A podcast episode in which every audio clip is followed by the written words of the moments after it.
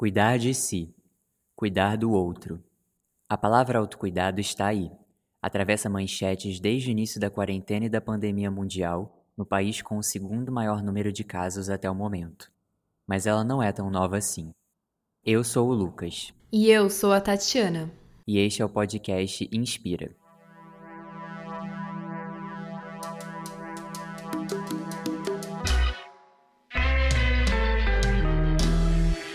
Bom, cá estamos, vivendo um momento único na nossa história.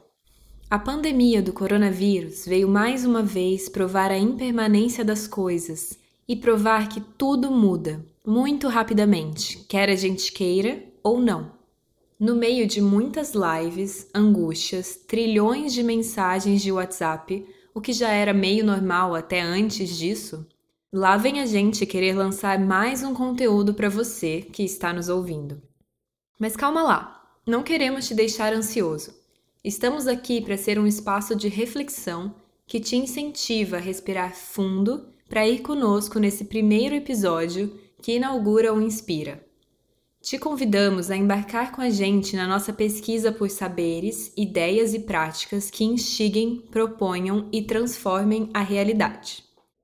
A pandemia tem sido um momento bem doido que vem trazendo muita coisa à tona, seja para aqueles que podem ficar em casa ou para os que precisam ir para a luta diariamente lá fora, porque seus trabalhos não permitem, ou ainda para procurar trabalho num momento que não está nada fácil. E no meio disso, da experiência pessoal de viver uma pandemia, do contato ou não contato com amigos, das tantas lives e eventos que a gente vem acompanhando das notícias de jornal e outras mídias que estão em alerta sobre o assunto, percebo esse boom da palavra cuidado, ou mais especificamente da sua derivação, autocuidado. Eu só venho notando crescer, crescer, crescer e agora, com a quarentena, explodiu. Todos os meios estão falando sobre cuidar, seja do outro no momento em que o inimigo invisível e por vezes assintomático pode estar em você, seja cuidar de si, trancado em casa ou tendo que sair diariamente. Tem gente batendo pino em casa, se dividindo entre colocar as séries em dia, fazer uma ginástica improvisada na sala ou na varanda, dando mil dicas de coisas que você pode fazer para ocupar o seu tempo na quarentena. Ou indo no outro extremo e aceitando que pode não se fazer nada, que essa cobrança de agenda é super nociva. Tem também os sensatos, que seguem o caminho do meio e que praticam a máxima do um pouquinho de droga e um pouquinho de salada. Mas o que é, afinal, autocuidado? Se você não tem opinião formada sobre essa palavra, bom, um com um são dois. Auto é eu, cuidado é zelo, atenção. Cuidar de mim, certo?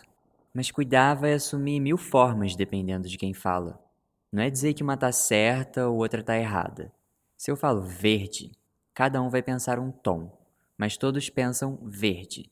Está tudo bem, nenhum verde é mais verde que o outro, mas podemos situar os verdes.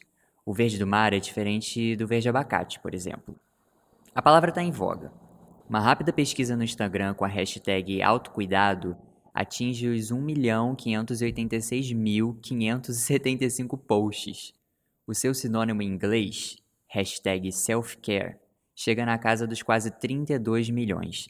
E hashtag selfcaretips, ou seja, dicas de autocuidado, passa também dos 1 milhão.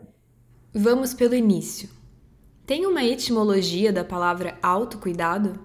Quando identificamos o seu uso pela primeira vez? Num momento em que o autocuidado vai desde a atividade física, uma invertida de yoga, terapia, pintar ou desenhar, ler um livro, dançar, cozinhar, detox de WhatsApp, meditação e rotinas de cuidado com a pele e cabelos, talvez seja novidade para você pensar que essa palavrinha tem a história. E esse panorama de hoje é uma pequena parte das origens da palavra desde o século XIX e até antes, e que ao longo do século XX ela se liga à luta antirracista e feminista. Procuramos um pouco sobre a origem da palavra e encontramos uma série de artigos estadunidenses sobre o assunto. Um ponto que chamou a atenção da gente foi encontrar vestígios da palavra nas justificativas ocidentais para subjugar outros povos antes e ao longo do século XIX, e sejamos honestos ainda hoje. Conceitos como autogovernança são bem comuns em falas de colonizadores ocidentais, que consideravam as suas circunstâncias políticas, sociais e econômicas como o modelo a ser seguido. Toda e qualquer forma de resistência contra a colonização não era vista como outras pulsões de vida possíveis, mas meramente indivíduos que não sabiam o que era o melhor para si próprios pois não compreendiam o significado da autogovernança como eles, ocidentais. O Ocidente, na sua expansão econômico-territorial, se impôs como aquele cuja autogovernança é a única legítima. Dessa história sabemos os desdobramentos. São séculos de luta de pessoas indígenas, pretas, LGBTs, latino-americanas e todo e qualquer povo subjugado pelas chamadas potências lutando por pensar em como determinar os seus próprios futuros num sistema doente que nega o básico para uma vida digna. Mas as palavras têm poder, e a autogovernança toma novos rumos ao longo do século XX. Se antes instrumentos de dominação, nos anos 70 o conceito se torna representativo da resiliência da população preta contra as injustiças sociais e sistemáticas que viviam. Estamos nos Estados Unidos, onde o cenário é a histórica perseguição policial contra o povo preto, agredindo, criminalizando e prendendo de forma arbitrária a população. O Partido dos Panteras Negras surge para ser a autodefesa da população preta contra a repressão policial. E no seu programa dos 10 pontos, o primeiro diz: Queremos liberdade, queremos o poder para determinar o destino da nossa comunidade negra. Segundo Nicole Stamp, no seu artigo As Origens Revolucionárias do Autocuidado, a reforma da saúde era um importante braço do movimento dos PN. Ela comenta sobre a anemia falciforme, doença que acometia um número considerável de pretos. Médicos do sistema de saúde repetidamente falhavam no seu diagnóstico, uma expressão clara do racismo institucional. São os panteras negras que vão, então, criar clínicas de saúde comunitárias que testavam e tratavam a doença. A ativista Audre Lorde foi uma escritora feminista, preta, lésbica, filha de imigrantes caribenhos que viviam nos Estados Unidos e uma importante figura nas lutas dos direitos civis nos Estados Unidos, nos anos 80. Ela escreveu a frase que virou manifesto do autocuidado para as mulheres pretas. Abre aspas. Cuidar de mim mesma não é autoindulgência. É uma autopreservação e isso é um ato de guerra política. Fecha aspas. Engraçado, Tati, que essa tradução da frase da Audre Lorde você vai encontrar em vários textos recentes de autocuidado. Tirada do seu contexto de uma mulher preta, lésbica, que lutou contra o câncer anos a fio, pode ser usada de uma maneira generalista. Em uma referência específica, o finalzinho dessa frase, que em inglês é political warfare, foi traduzida como bem-estar político, no entanto, quando se trata de tradução, todo cuidado é pouco, pois elas podem servir aos nossos interesses próprios, às nossas livres interpretações. Mas, lendo a Audrey, não consigo traduzir political warfare de outra forma que não guerra política. A Audrey, no epílogo do seu livro A Burst of Light, onde encontramos essa frase, continua contando como era indissociável a luta interna das demais que ela enfrentava. Ela continua e conta como o câncer por vezes tomava forma dos seus inimigos, daqueles que ela lutava e resistia ferozmente, e que isso não era um sonho quixotesco, como ela mesma disse. A batalha dela era nas células, dentro, nos órgãos, mas também nas células fora, na pele. Não tem como não olhar para os contextos políticos e socioculturais em que a gente está inserido. E aí entramos nas variações dos autos. Qual a diferença entre autocuidado e autoindulgência? A autoindulgência, da maneira como hoje vemos, apropriada por marcas que associam o bem-estar ao consumo, não pode ser vista separada dos problemas econômicos e sociais que nos rodeiam. É mais um reflexo da tendência neoliberal que se apropria de todos os aspectos de nossas vidas. A autoindulgência é congruente com o desenvolvimento em curso, que junto traz outros autos: autocobrança, autogerência, autorresponsabilidade, que são desdobramentos de novas políticas de poder que rearticulam os campos políticos, sociais, econômicos e culturais. Num momento em que o mundo do trabalho sofre rápidas mudanças, antigas e importantes conquistas trabalhistas vêm sendo questionadas, e o sistema justo-trabalhista de 88 perde cada vez mais espaço. E não se engane, são os altos. Claro que o alto não atinge o chefe. Para esse é muito confortável que você seja o responsável por absolutamente tudo. E o mínimo, aquele mínimo de 88 já não faz mais sentido. A autoindulgência associada ao consumo precisa ser revisada e combatida, pois ela não pode se tornar a bandeira do autocuidado. Esta precisa ser maior do que produtos e ser acessível a todos. O maior autocuidado deve ser o direito à dignidade de toda e qualquer vida humana, a qualquer tempo, em qualquer lugar. Todos devem ter o direito e o tempo de se conhecerem e cuidar de si da maneira que melhor lhes convém. Mas quando associado ao consumo, é quase como se nos tornássemos um produto do produto. Nós, a nossa pele, a nossa performatividade na vida, como mais um elemento na soma da mais-valia dos produtos. Que triste a total e completa perda da nossa autonomia, a ponto de nos confundirmos com promessas em potinhos. Nós temos atos autoindulgentes, e somos privilegiados se nos restar tempo para nos mimarmos em certa medida, seja lá qual for a ferramenta que a gente eleja para esse fim. Mas o autocuidado é mais do que autoindulgência. É saber que a autoindulgência não é para todos, porque tempo nem todos têm. Recursos para acompanhar as tendências do momento? Também não. E até para aqueles que têm o tempo, esse quase não sobra. Tantos são os atos do fazer bem que precisam ser feitos e inseridos no dia a dia, para trazer esse tal equilíbrio ou essa tal felicidade. E então a autoindulgência acaba entrando na ordem do dia dessa lógica produtivista, mais uma obrigatoriedade na nossa rotina, e que tem preço.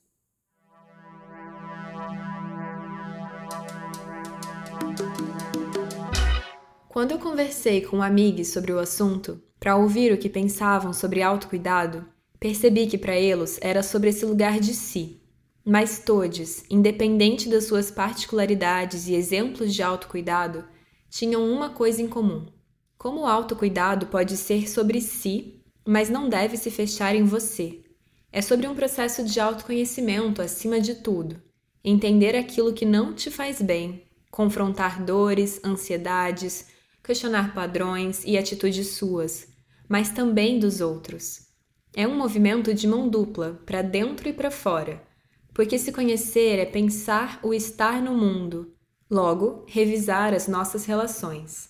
Invariavelmente, nossas conversas desembocavam no coletivo. Me chamou muito a atenção a fala de uma amiga minha, Alice. Eu perguntei quando ela ouviu essa palavra pela primeira vez e se conseguia demarcar temporalmente. Ela tem a sensação de ter sido no período logo em seguida às eleições presidenciais de 2018. Nas redes que ela acessa, começou a se falar sobre se preservar, se cuidar e cuidar do outro, num momento decepcionante para muita gente, com a eleição de um presidente de extrema direita com discursos tão violentos e OX. E quando eu fiz a minha pesquisa para esse episódio, eu encontrei um artigo estadunidense que destaca como o self-care também aumentou nas buscas e resultados após a eleição do Trump em 2016. Precisaríamos fazer uma pesquisa maior para afirmar esse quadro aqui no nosso contexto, mas não me parece coincidência. Tanto lá quanto aqui, muitos ficaram temerosos do que vinha por aí e do que ainda está por vir, com o país desgovernado do jeito que está. Temer era o menor dos nossos problemas. Mas tivemos um acontecimento muito interessante que exemplifica bem esse autocuidado coletivo pós-eleição. Você lembra, Lucas, que teve um desenho que circulou muito no Brasil depois da eleição, de duas mãos dadas com uma flor entre elas e a frase Ninguém solta a mão de ninguém. Era uma ilustração da tatuadora e artista mineira Teresa Nardelli, com uma frase que a mãe dela falava para ela nos momentos difíceis. A imagem viralizou e estampou as fotos de perfil das redes de muita gente, com mil e uma apropriações e releituras ao longo dos meses. Virou até livro com manifesto de diversos autores diante dos retrocessos da democracia brasileira.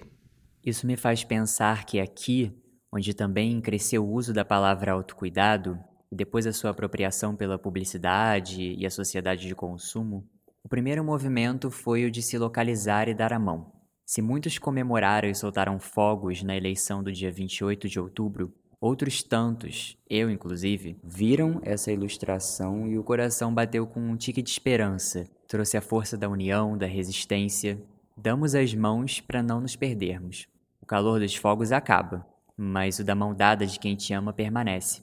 Daí voltamos um pouco para a forma que o autocuidado assume quando a gente falou da Audre Lorde e do movimento dos PN. O autocuidado passa por reconhecer que espaço você ocupa nesse grande rizoma que é a sociedade. Ambas as falas desses conhecidos, e a minha própria Tati, chegam no entendimento do autocuidado como uma expressão de autoconhecimento. E isso não está solto de uma engrenagem maior. Quando eu me conheço, eu me reconheço e percebo outros que são como eu, mas também aqueles que não. Eu traço contornos, mas não deixo que virem muros.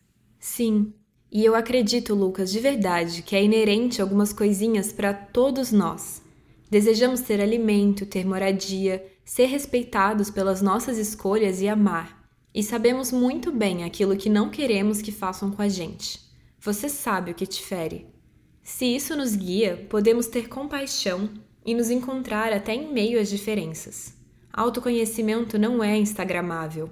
Pode ser ácido, não é sobre produtos, mas sobre causas e consequências. Autocuidar-se é menos algo para si, é um para si para estar no todo, é um trabalho consigo para participar do viver. Nas palavras da Audrey, que agora eu desejo aplicar de uma forma mais ampla ao nosso tempo e nosso tema, como mulher branca que aprendeu a beça lendo as críticas dessa mulher incrível sobre o movimento gay, lésbico e preto. Abre aspas.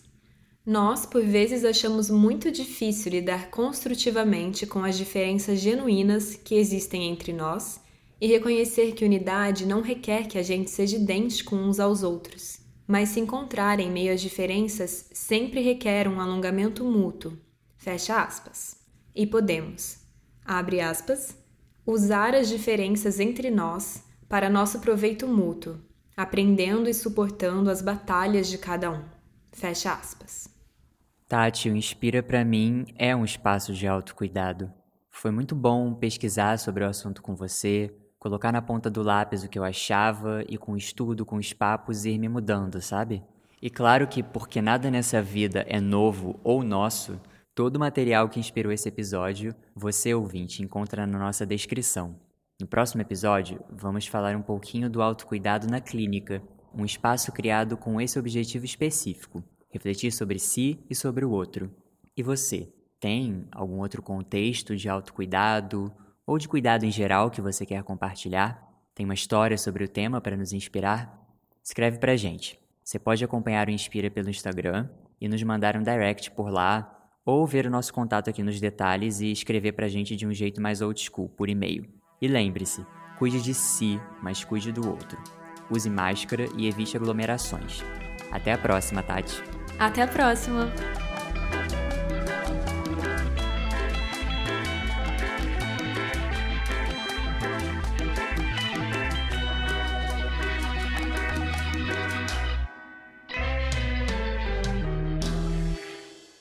Edição Mariana von Zeckendorf. Trilha original Alex Miranda. Esse episódio foi possível graças ao programa Cultura Presente nas Redes, promovido pela Secretaria de Cultura e Economia Criativa do Governo do Estado do Rio de Janeiro.